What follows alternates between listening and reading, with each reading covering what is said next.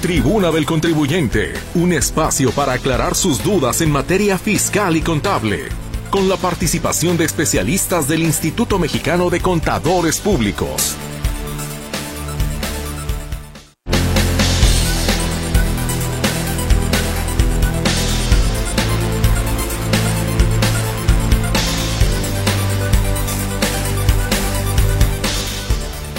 Agradecemos infinitamente que nos acompañe esta tarde en este espacio la tribuna del contribuyente. Las cuestiones fiscales, pues mire usted, eh, de esas no nos libra, como se dice por ahí, ni Dios Padre. Será año nuevo, pero nosotros seguimos siendo contribuyentes y hay que seguir cumpliendo con estas obligaciones con el Santo Fisco. Pues bien, bienvenido sea usted a esta a este programa, esperando que más adelante, si es su deseo participar, si tiene alguna duda, alguna inquietud, que nuestros estimados señores contadores puedan ayudarle a resolver, adelante, por favor. Por lo pronto, les saludamos mi compañera Berenice Flores, quien atiende su comunicación en el 33 38 13 15 15 y 33 38 13 14 21. A su disposición también el 33 22 23 27 38. Mi compañero Roberto Álvarez está en esta ocasión en el control de audio. Este micrófono le saluda a su servidora Mercedes Altamirano y por supuesto que me da también muchísimo gusto recibir en este nuevo año 2024 deseándoles todas las cosas buenas que ellos se merecen y agradecida como siempre por el tiempo que disponen para la audiencia de Radio Metrópoli a los señores contadores.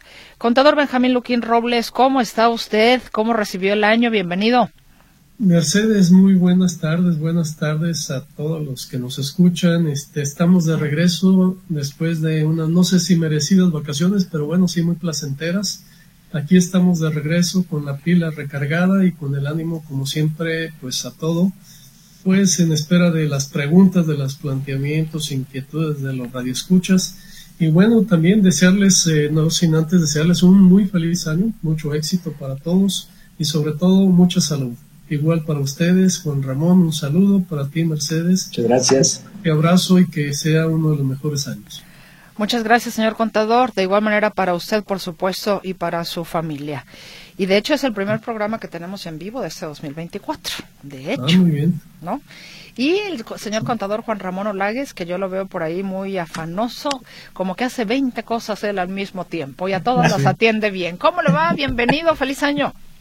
Licenciada María Mercedes y Bolívar, sí, que este 2024 le sea benevolente, le sea pletórico sí le sea halagüeño y le sea en todos los órdenes, sí, mis parabienes. Para usted, para don Benjamín Luquín, sí, allá, sí, el equipo Carta Blanca con Very Nice Flowers y don Roberto Álvarez en la consola de los controles, ¿verdad? Y por supuesto, sí, que un abrazo muy fuerte de recepción de este nuevo 2024 a nuestra audiencia radiofónica.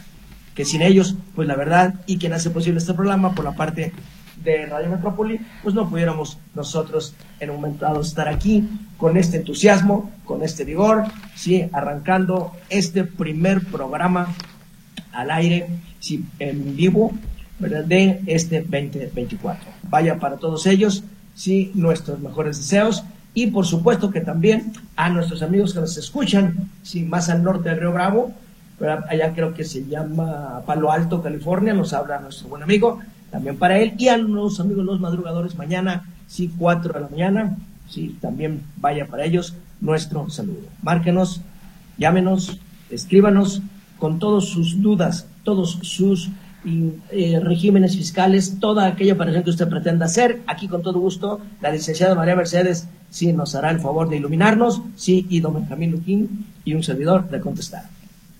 Pues muchísimas gracias, señor contador como siempre, por la buena disposición. Y le pregunto, estamos iniciando, pero no sé si ya hay hojita parroquial o nos vamos a tener que esperar hasta el próximo lunes. Por supuesto, por supuesto que arrancando el despegue del año, si recuerda que nosotros, mientras se dan el abrazo, nosotros estamos con las 836 cuartillas del diario oficial de la Federación que salieron publicadas el viernes 29 de diciembre. Sí, y aunque todas hay que estudiarlas, hay que analizarlas, porque tenemos que estar aquí puntuales, diligentes y bien estudiados para nuestra audiencia. Y si tenemos, si usted me lo permite, por favor, tengo tres eh, eventos que eh, participarles a nuestra audiencia. El primero de ellos es un taller de devolución, compensación y acreditamiento de IVA. Esto será el lunes, o más bien en este instante ya está haciendo, si está arrancando, y hasta las 8 de la noche, pues ya la modalidad estaría muy a rajatabla. Sí, y el otro es para el próximo jueves 11 de enero, Panorama Económico 2024, sus implicaciones y retos fiscales. Este será de 9 a 1 de la tarde con 4 horas en modalidad híbrida. En este, en este evento, un servidor, el que les habla, participará como panelista en este, en este curso. Y también el próximo lunes 15 de enero, si otro curso automatiza el cálculo de tus impuestos con Excel directamente enlazado a los CFDI. Eso será de 4 a 8 de la noche con una duración de 4 horas en modalidad híbrida. Más informes a nuestro colegio de contadores públicos de Guadalajara, Jalisco, con la licenciada Adriana Mesa al teléfono 33 36 29 74 45, extensión 226. Perfecto, señor contador. Muchas gracias entonces por la invitación. Y ahí está para quienes estén interesados, pues se puedan comunicar entonces al Colegio de Contadores Públicos. Y pues, ¿qué les parece, caballeros? Si vamos iniciando ya de una buena vez con el tema que ustedes gentil y amablemente han preparado para nuestra audiencia, que en esta ocasión es la Resolución Miscelánea Fiscal 2024. Nuevecita de paquete, pues, mi estimado contador eh, Benjamín Luquín Robles, comenzamos con usted, por favor. Gracias, Mercedes. Bien, pues como atinadamente lo anunció Juan Ramón el día 29 de diciembre, viernes 29, se publicó en el diario oficial de la Federación la miscelánea fiscal, la resolución miscelánea fiscal que estará vigente a partir del día primero de enero de 2024 hasta el 31 de diciembre de 2024. Eh, esta disposición, vamos a hacer un poquito de eh, recordatorio, remembranza de cuál es su origen, su sustento, por qué existe, cuál es la razón de existir y qué fundamento, es decir, en base a qué se hace esa publicación. Esta publicación de reglas eh, generales que eh, se hace del conocimiento de los contribuyentes cada año eh, tiene como objetivo orientar a todos los contribuyentes para poder entender, interpretar o recibir ahí noticias con facilidades, con este, pues, situaciones que hagan más fácil la aplicación de las disposiciones ya existentes y quizá algunas este, conocimiento de algunas facilidades adicionales a lo que contemplan las disposiciones fiscales. Esa es la intención, esa es la característica que distingue a la resolución miscelánea.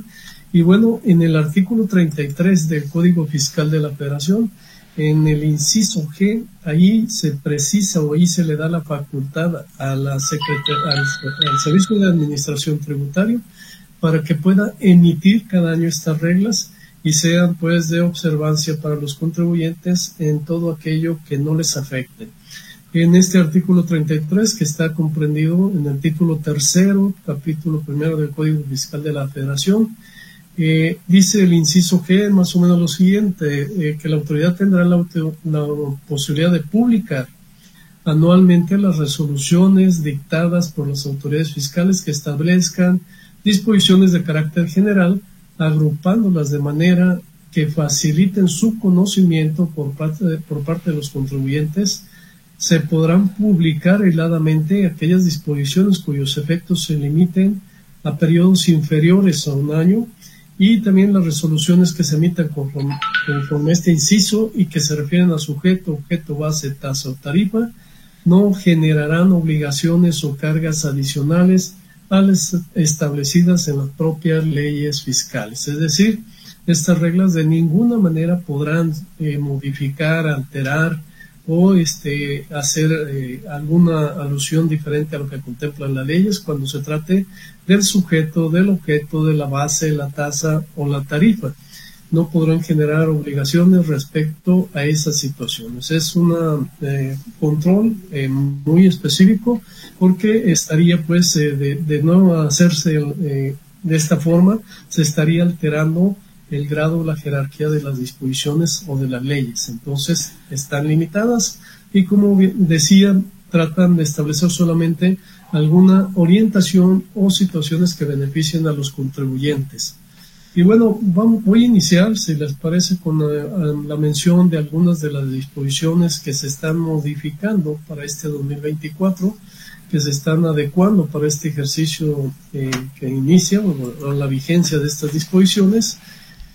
Y el primero de ellos hace referencia a que se consideran días festivos para efectos fiscales el día 28 y 29 de marzo, que corresponden al jueves y viernes santo, la Semana Santa. Entonces, para efectos fiscales, esos dos días se consideran inhábiles. Quiere decir que para el cumplimiento de obligaciones o vencimiento de alguna disposición en esas fechas, esos días no se contabilizan, no se toman en cuenta. Entonces, eso pues obra en beneficio de los contribuyentes, dando certeza jurídica para efectos de establecer que esos días no eh, eh, se extienden el cumplimiento de las obligaciones para, para los contribuyentes. También se señala que para los eh, grandes contribuyentes y los que son competencia de la Administración General de Hidrocarburos, en el caso de, de devoluciones, ya no tendrán la obligación de presentar la solicitud en el formato 3241 ni enviar una serie de anexos que se contemplaban para estos contribuyentes en esos formatos. Entonces les están dando pues una facilidad para efectos de que cuando van a hacer la solicitud de devolución de impuestos, hacerlo de una manera más simplificada.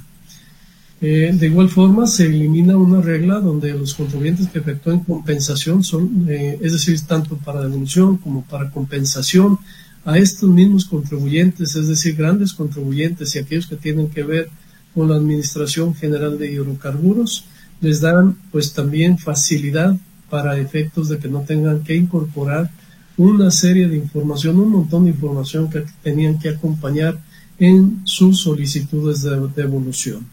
Entonces también se habla en una regla 242 que se podrá realizar la validación del RFC por parte de las personas físicas a través de la CUR, de acuerdo con la ficha de trámite 158 CFF del anexo 1A.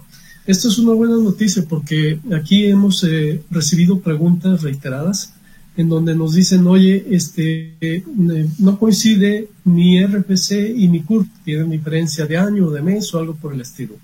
Bueno, pues aquí lo que se está estableciendo es que se puede verificar el RFC con la CURP. Quiere decir que la CURP es, como quien dice, la línea de origen para darle certeza eh, en la parte de eh, los números o las letras que estén involucradas en el RFC del contribuyente, su fecha de nacimiento, su mes, su día de nacimiento. La CURP se le está dando toda la, la confianza y el peso para darle certeza jurídica.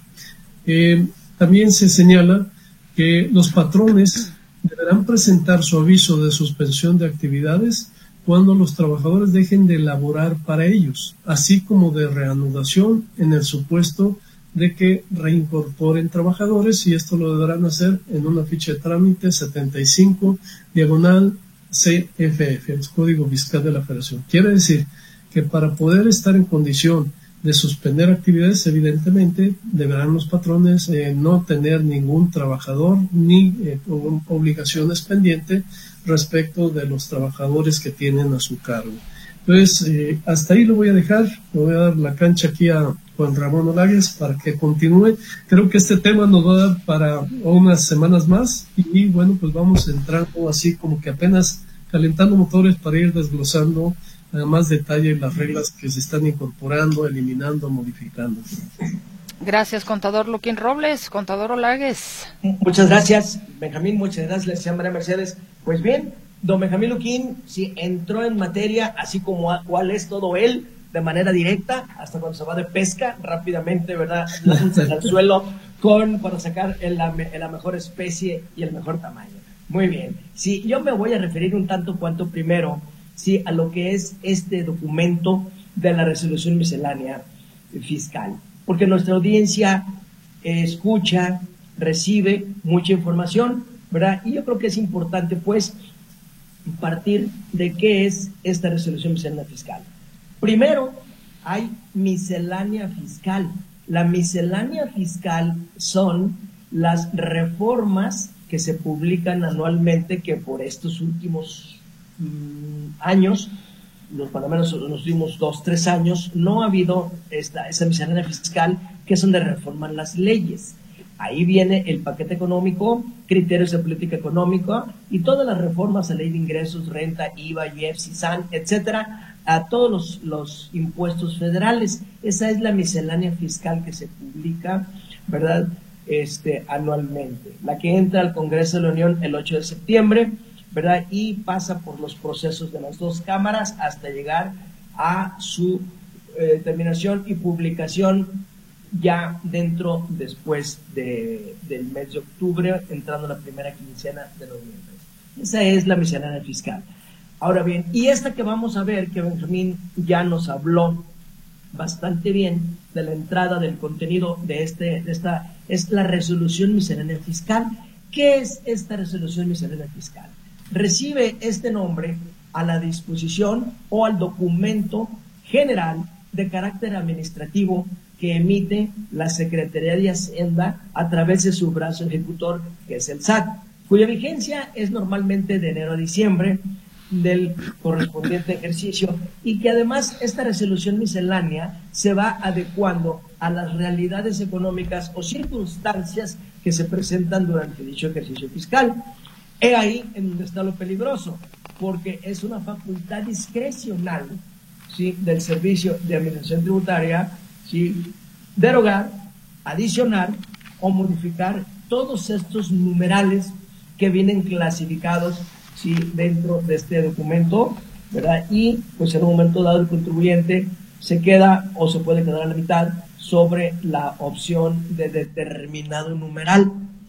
Doctrinalmente podemos decir que es un acuerdo, ya que a través de esta se dan a conocer criterios de interpretación sobre una ley. ¿sí? En, en, sentido estricto, la resolución miscelánea dice que es un documento general de carácter administrativo que emite el Ejecutivo por displacencia del legislativo, el cual, en términos normales, no debe generar ¿sí? obligaciones, sino más bien derechos a los contribuyentes.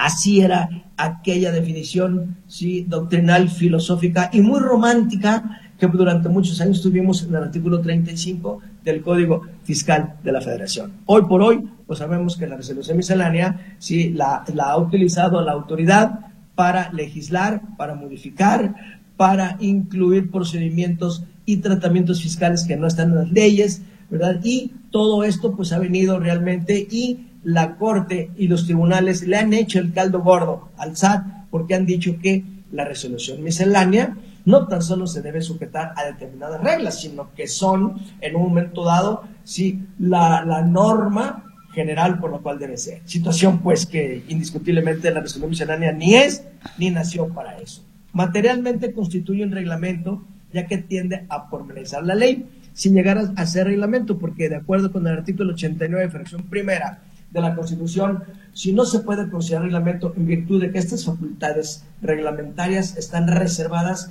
al presidente de la República, no a los titulares de alguna secretaría de la Administración Pública centralizada.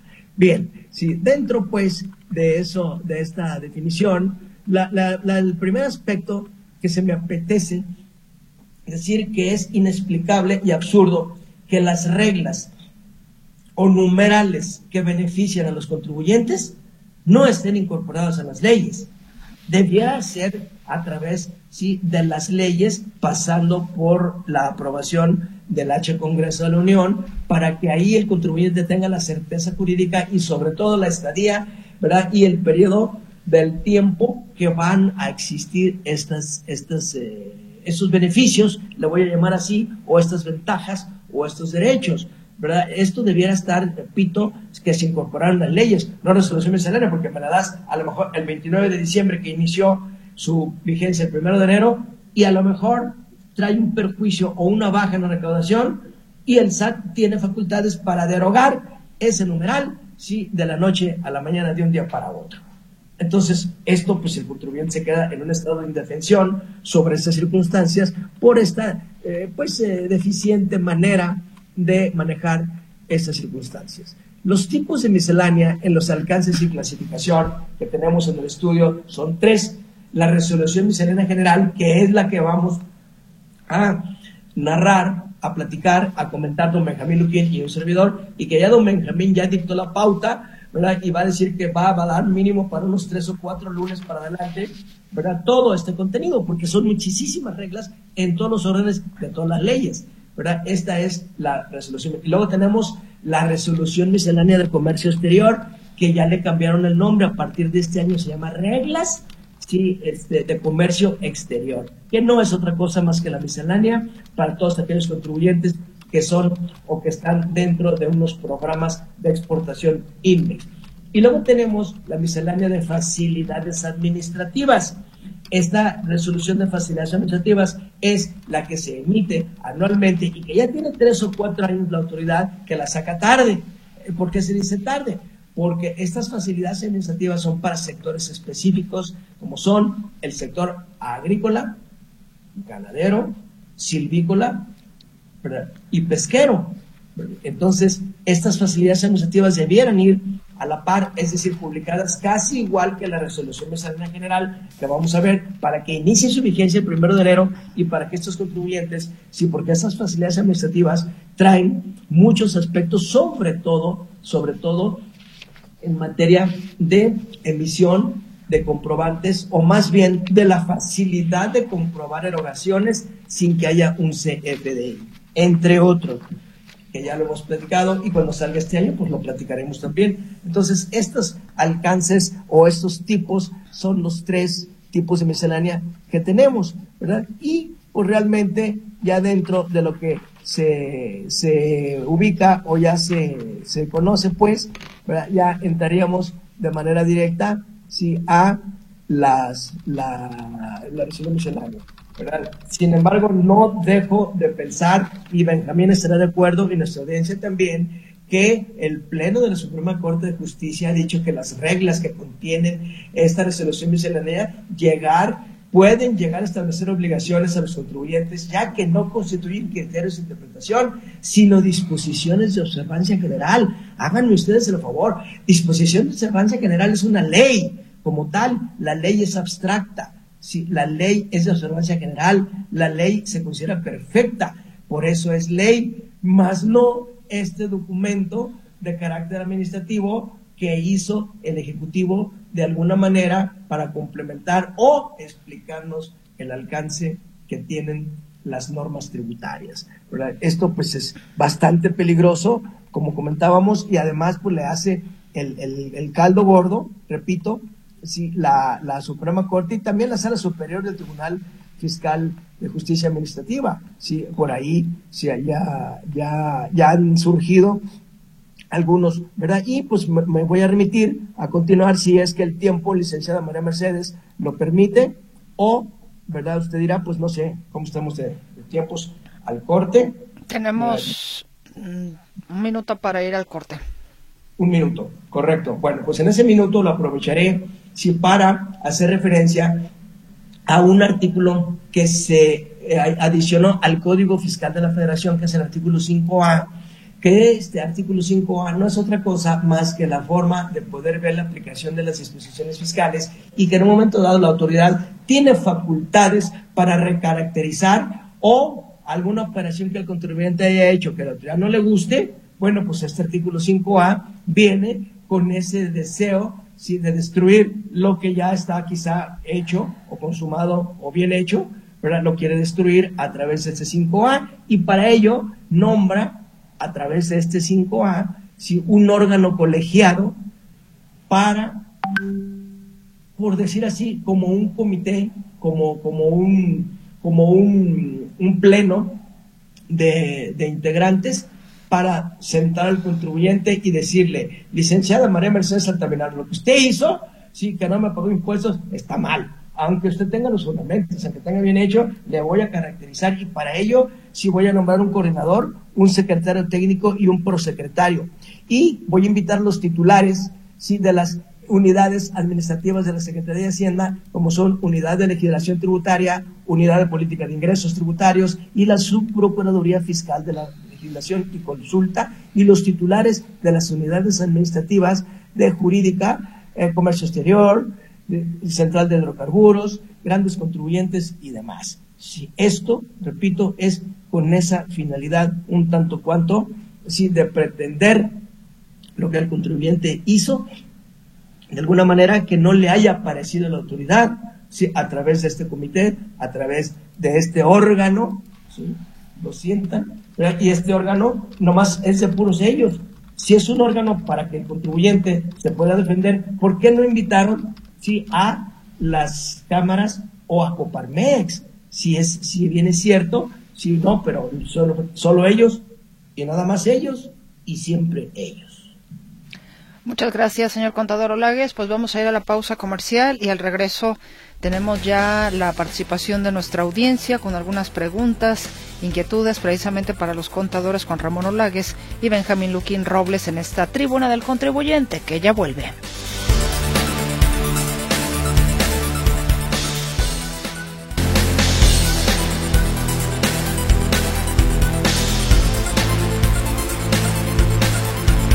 Estamos de regreso con los contadores Benjamín Luquín Robles y Juan Ramón Olagues y vayamos con la participación de nuestra audiencia, señores contadores que tienen algunas preguntas para ustedes. Iniciamos con Sofía Álvarez. Ella dice, quisiera saber si es el mismo porcentaje del IMSS para retener al trabajador la cuota obrero patronal. El año pasado el porcentaje era del 2.77 ¿Es el mismo porcentaje de este año?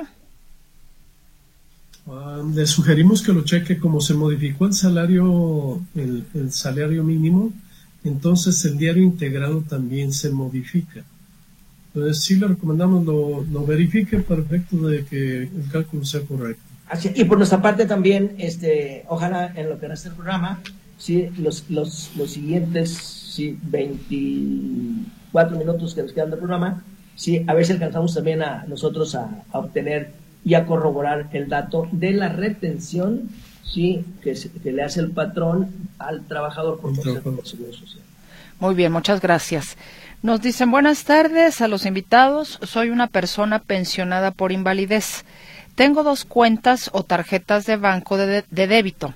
Me acaban de transferir a una de esas cuentas lo de mi Afore, 450 mil. Pregunto, me falta me transfieran un seguro de vida, MedLife de 350 mil. Es mejor que sea en la misma cuenta de mi Afore o en la otra cuenta y si esto me afecta en algún impuesto. Gracias. Eh, prácticamente, señor, eh, la, razón por la cual tiene dos cuentas no, no la dice. Nos dice que tiene dos cuentas. Si él es pensionado por invalidez, bastaría con la cuenta que el Seguro Social, a la hora de darle su dictamen, le ordenó que abriera. Bastaría con esa si es que tiene ingresos exclusivamente por esa pensión por invalidez. La otra, pues pareciera ser que sale sobrando. No sabemos. A lo mejor usted tiene razones para otra cuenta bancaria, pero con esa. Incluso si usted está en alguno de los programas, si estos de, apoyo del gobierno federal, también en esa cuenta los puede depositar. Entonces, realmente dos. Pero la pregunta concreta, si no hay, no pasa nada, no pasa nada con ninguna de las dos. Sin embargo, habló ahorita licenciada María Mercedes, en nuestro buen amigo Radio Escucha, que va, a, que va a depositar un seguro de vida. El seguro de vida, si él está en vida, ¿cómo va a recibir ese seguro de vida? No sé si me expliqué. Ese seguro de vida lo reciben los deudos cuando muere el titular. Dice, es que dice que vaya a cobrar un seguro de vida de su esposa, no lo sé. ¿Cómo estará esa parte? Pues a ver si nos lo explica, porque si dice, me falta, me transfieran un seguro de vida MedLife de 350 mil. Yo creo que es una cuenta de ahorro, una cuenta especial de ahorro, bueno, pero sí que nos lo precise. Sí, me, mejor, mejor que lo precise, ¿verdad? En esas cuentas especiales de ahorro se abre también un seguro de vida, se cuenta con las dos. Ah, ok, correcto. Bien, pues entonces si nos hace la aclaración. Y de todas maneras, en un momento dado, le, anticipo, nada más por efecto de conocimiento, si, no tiene problema ni de uno ni de otro, en cualquiera de las dos. ¿Estamos de acuerdo, verdad, Benjamín? Sí, correcto. Feliz año de parte del contador Pablo Sánchez. Mis preguntas son las siguientes. Un contribuyente persona física RIF. Su alta fue el 1 de enero 2014. ¿A partir de este año cambia actividad empresarial o hay un año de gracia? En 2014 efectivamente está cumpliendo eh, los 10 años en este mes precisamente. Le sugerimos sí que haga el cambio al reciclo si es que le conviene o al régimen general de ley a partir de este mes de enero. Así es. El día primero de enero de este año cumplió los 10 años. Sí. ¿Verdad? Y entonces son 10. Recordemos que por resolución miscelánea si va corriendo a los 10 años indistintamente de la fecha que se haya dado de, de alta. Eso significa que si se dio de alta el 30 de noviembre ¿sí? del 2014, tendrá hasta el 30 de noviembre de este 2024 para dar su cambio. Pregunta 2. Un contribuyente persona física le llegó una invitación para corregir su timbrado de nóminas 2023, ya que no tenía subsidio, pero al presentar complementaria hay un mensaje que dice que el subsidio no puede ser cero. ¿Hay alguna solución? Eh, sí, tendré que corregir esos timbres, tendría que hacer el cálculo y emitir los timbres este, considerando el subsidio que le corresponde. y, para eso tiene, y para eso tiene nada más este mes. Sí. Buen inicio de semana y de año. Una consulta. Una SA que arrenda o subarrenda persona física debe hacer retención de ISR o IVA y si corresponden esas retenciones en cuál en cuáles artículos lo encuentro. Gracias, soy Marilú. Sí, el artículo 116 es la retención de impuestos sobre la renta, que es el 10%. Y en el artículo 1A de la ley de IVA ahí tiene que retener el 10.67, que son las dos terceras partes del 16%. Sí, esos son los dos fundamentos y habrá que retener el 10 de renta, repito, y el 10.67 de IVA. Eso significa que va a retener en total un 20.67, sí, y en líquido al, al, al arrendador le llegará menos del 80% del importe de la renta. Arturo les pregunta, soy persona física y hago mi declaración anual con los intereses que pago que, pago el Infonavit o que pagó el Infonavit en este año 2023.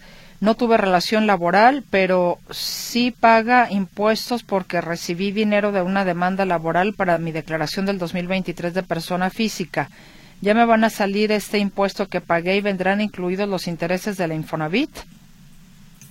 Deberán, deberán. Adelante, Ramón. No, perdón, ¿la pregunta cuál es? Esa. Se puede deducir los intereses del ah, hipotecario Infonavit. Sí, sí, sí, válidamente y ahí en su declaración deberán venir precargados si es que tiene interés real este, a deducir. Es decir, que la tasa de interés que pago sea por arriba de la inflación. Eh, licenciada María Mercedes, una recomendación para nuestro amigo de escucha y para todos los radioescuchas que nos están haciendo el favor de sintonizarnos en este instante. Ya está precargada la información de las personas físicas y pueden consultar en el visor ¿sí? del SAT esta precarga, como bien decía Benjamín, de manera tal pues que ahí ya podemos ver toda su situación de ingresos y toda su situación de eh, deducciones personales. Quizá hasta el impuesto anual ya esté en un momento dado calculado así es, determinado y calculado, habrá que, revisar para no esperarnos hasta allá para cualquier previsión, corrección, aclaración que se tenga que hacer. Mis mejores deseos para este año 2024 para todo el equipo Carta Blanca, dijera el contador Olagues, y como siempre agradecido con su asesoría. Y él tiene la siguiente duda. ¿Cómo saber o en qué apartado se puede revisar a partir de cuándo ya se puede hacer el cambio de persona física, actividad empresarial y profesional a reciclo? ¿Y cuánto tarda en verse reflejado una vez haciendo el cambio? Gracias, bendiciones, joven Omar. Eh, para el joven Omar le decimos, eh, tiene este mes de enero, nada más este mes de enero, hasta el 31 de enero, para presentar el aviso y este es en automático, debe reflejarse en automático. Yo le sugiero que al segundo o tercer día cheque su constancia, situación fiscal y ahí deberá aparecer ya su cambio. Sergio García, para factura global mensual de una farmacia, ¿debo detallar las claves de cada medicamento vendido? Eh, si no de cada medicamento, sí de cada ticket. Eh, normalmente todas las farmacias tienen las cajas registradoras, entonces habrá informáticamente que ver el enlace de esa emisión de todos esos tickets de mostrador para sí, la, la emisión de la factura global. Anónimo, ¿Qué pasa si los inquilinos de unos locales que rento me depositan en la tienda de conveniencia que todos conocemos? ¿Habrá algún problema con el SAT? Cabe mencionar que no quieren que se les expida factura por arrendamiento. Gracias por su atención. Eh, para él no habría problema, dado que siempre y cuando declare ese ingreso de arrendamiento, evidentemente. Si él lo declara, pues no tiene ningún problema. Le sugerimos emitir el CFDI como si fuera público en general, con el RFC genérico y que sí declare el ingreso. Me llamo Esperanza Martínez. ¿Cómo hago para cambiarme a Recico persona física? En 2023 tributé como persona física actividad empresarial, pero cumplo requisitos para Recico. Gracias y feliz año igualmente. Esperanza Martínez, justamente la respuesta la acabamos de dar con nuestro eh, radio escucha anterior. ¿verdad? En el mes de enero habrá que hacer el cambio. Ya don Benjamín Luquín aclaró que una vez hecho el cambio hay que esperar 72 horas, 3 días para que capte el sistema su nuevo régimen, emita su nueva constancia de situación fiscal, revísela, que estén bien todos los datos, que esté bien el régimen y que esté bien todas sus obligaciones. Soy Francisco Franco, actualmente soy RIF desde junio de 2018. ¿Qué debo hacer para cambiar a Recico e incrementar mis obligaciones por cuestiones de mis actividades? Bien, lo mismo lo acaba de mencionar ahorita Juan Ramón. Si quiere cambiar al reciclo, tiene que hacer el cambio de obligación, el cambio de obligaciones ante el SAT y darse de alta en el reciclo. Tiene este mes exclusivamente para hacerlo. Y bueno, también que lo cheque a las 72 horas emitiendo una constancia de situación fiscal para que vea que ya está en ese régimen y que están sus obligaciones las que deben de ser. Vamos a ir a la última pausa comercial y regresamos con más de la participación de nuestros escuchas.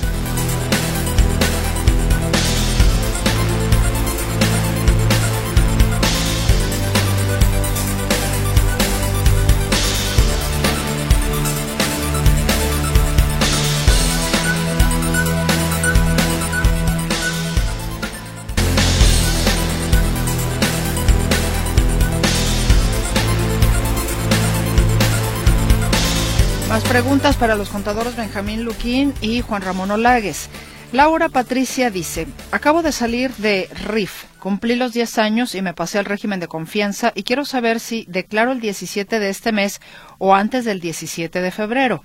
Yo declaro 20 mil pesos bimestrales, ¿tengo obligación de hacer declaración anual? Bueno.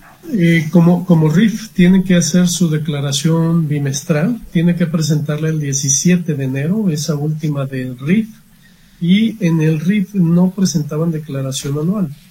Entonces, tendrá que hacer sí sus cumplimientos de obligación a partir de enero, ya como reciclo o en el régimen que se haya dado de alta. A partir del 17 de febrero sería el primer pago profesional de reciclo y sí, tendrá que presentar declaración anual de reciclo allá sí, a más tardar el 30 de abril del 2025. feliz año igualmente para este radio escucha que no nos deja nombre.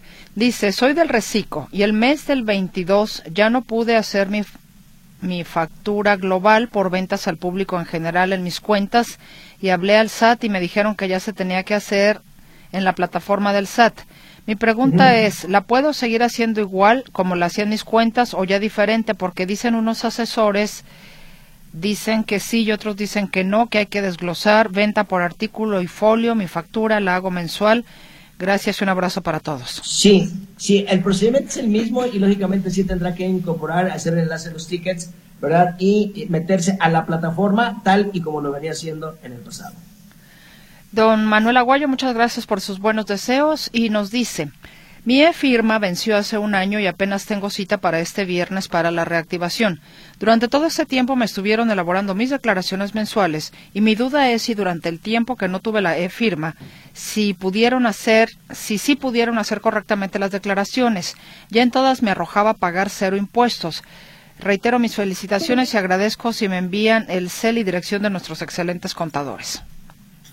Puede intentar emitir una constancia de situación fiscal y ahí le va a resultar o ahí va a decir si están este, cumplidas sus obligaciones fiscales o si tiene algunas pendientes. Teléfono 33 36 29 74 45. ¿Lo repite, por favor? 33 36 29 74 45. Muchas gracias. Nos dice, muchas gracias, licenciados Luquín, Alagues, bueno, será Olagues, estupendo 2024, hombres muy inteligentes. Pregunta, mi padre, 63, sin muchos años de estar asegurado, ya lo aseguré por su salud. Tiene derecho a recibir dinero por discapacidad y qué debe hacer. Agradezco, señora Vega.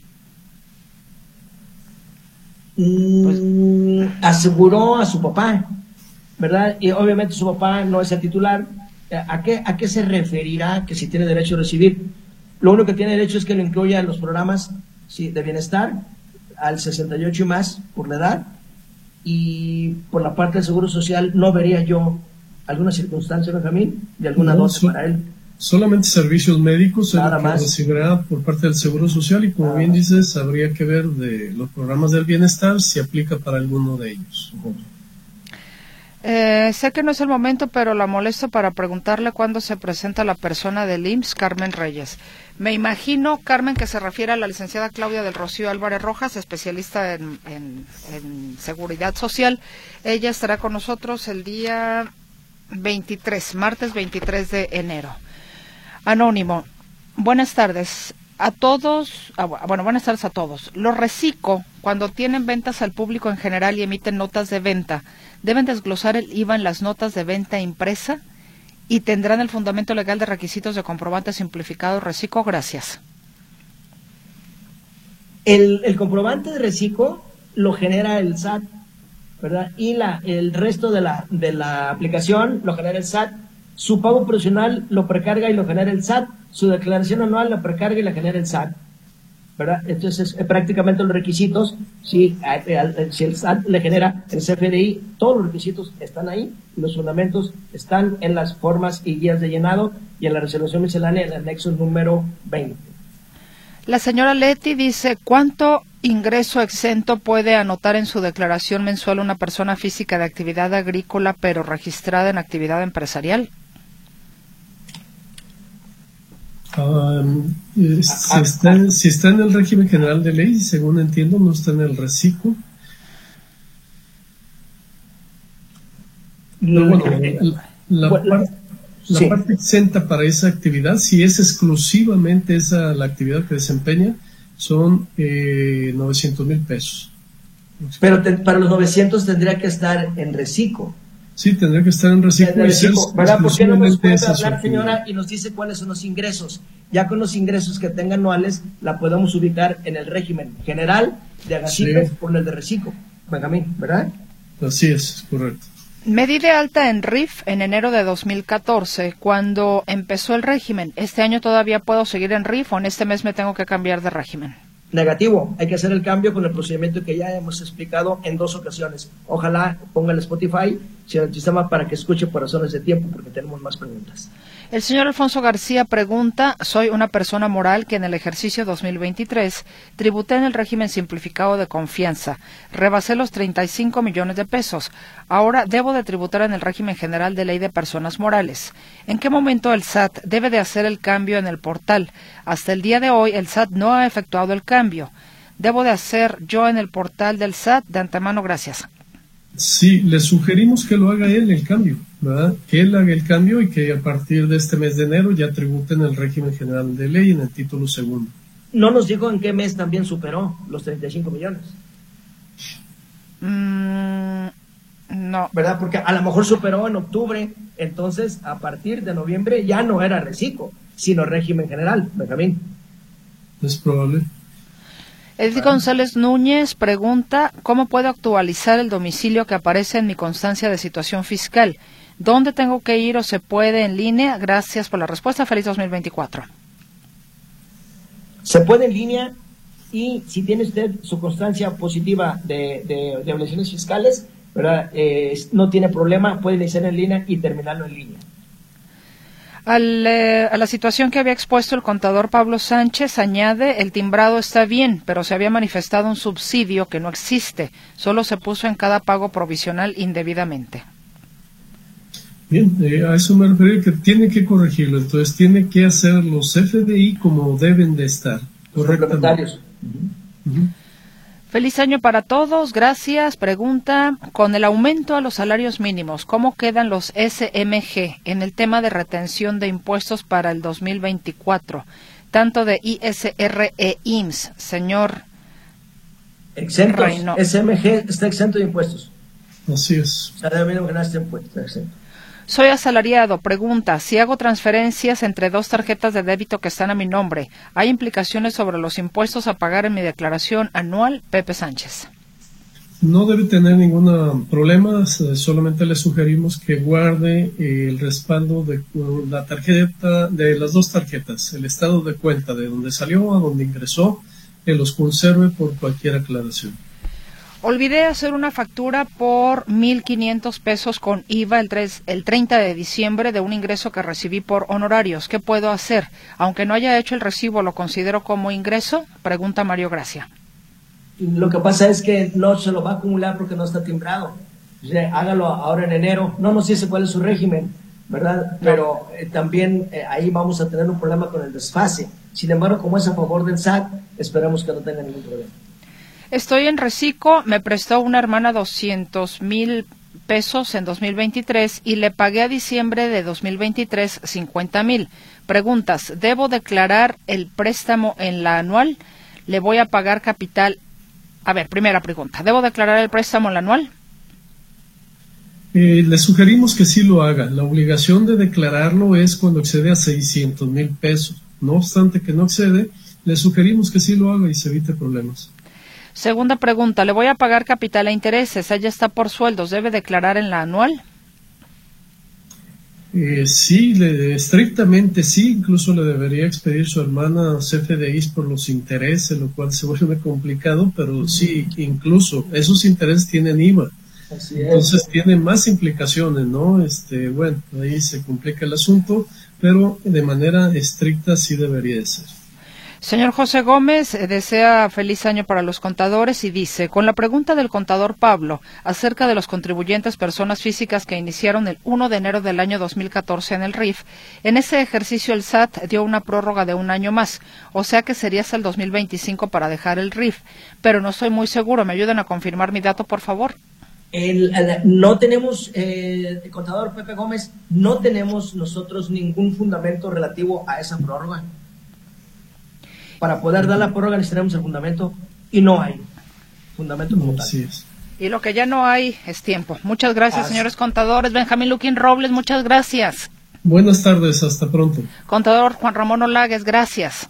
Un abrazo, buenas tardes y feliz año a todos. Bendiciones. Igualmente para ustedes dos y para nuestra audiencia, por supuesto. Gracias. Hasta el próximo lunes en una emisión más de la Tribuna del Contribuyente.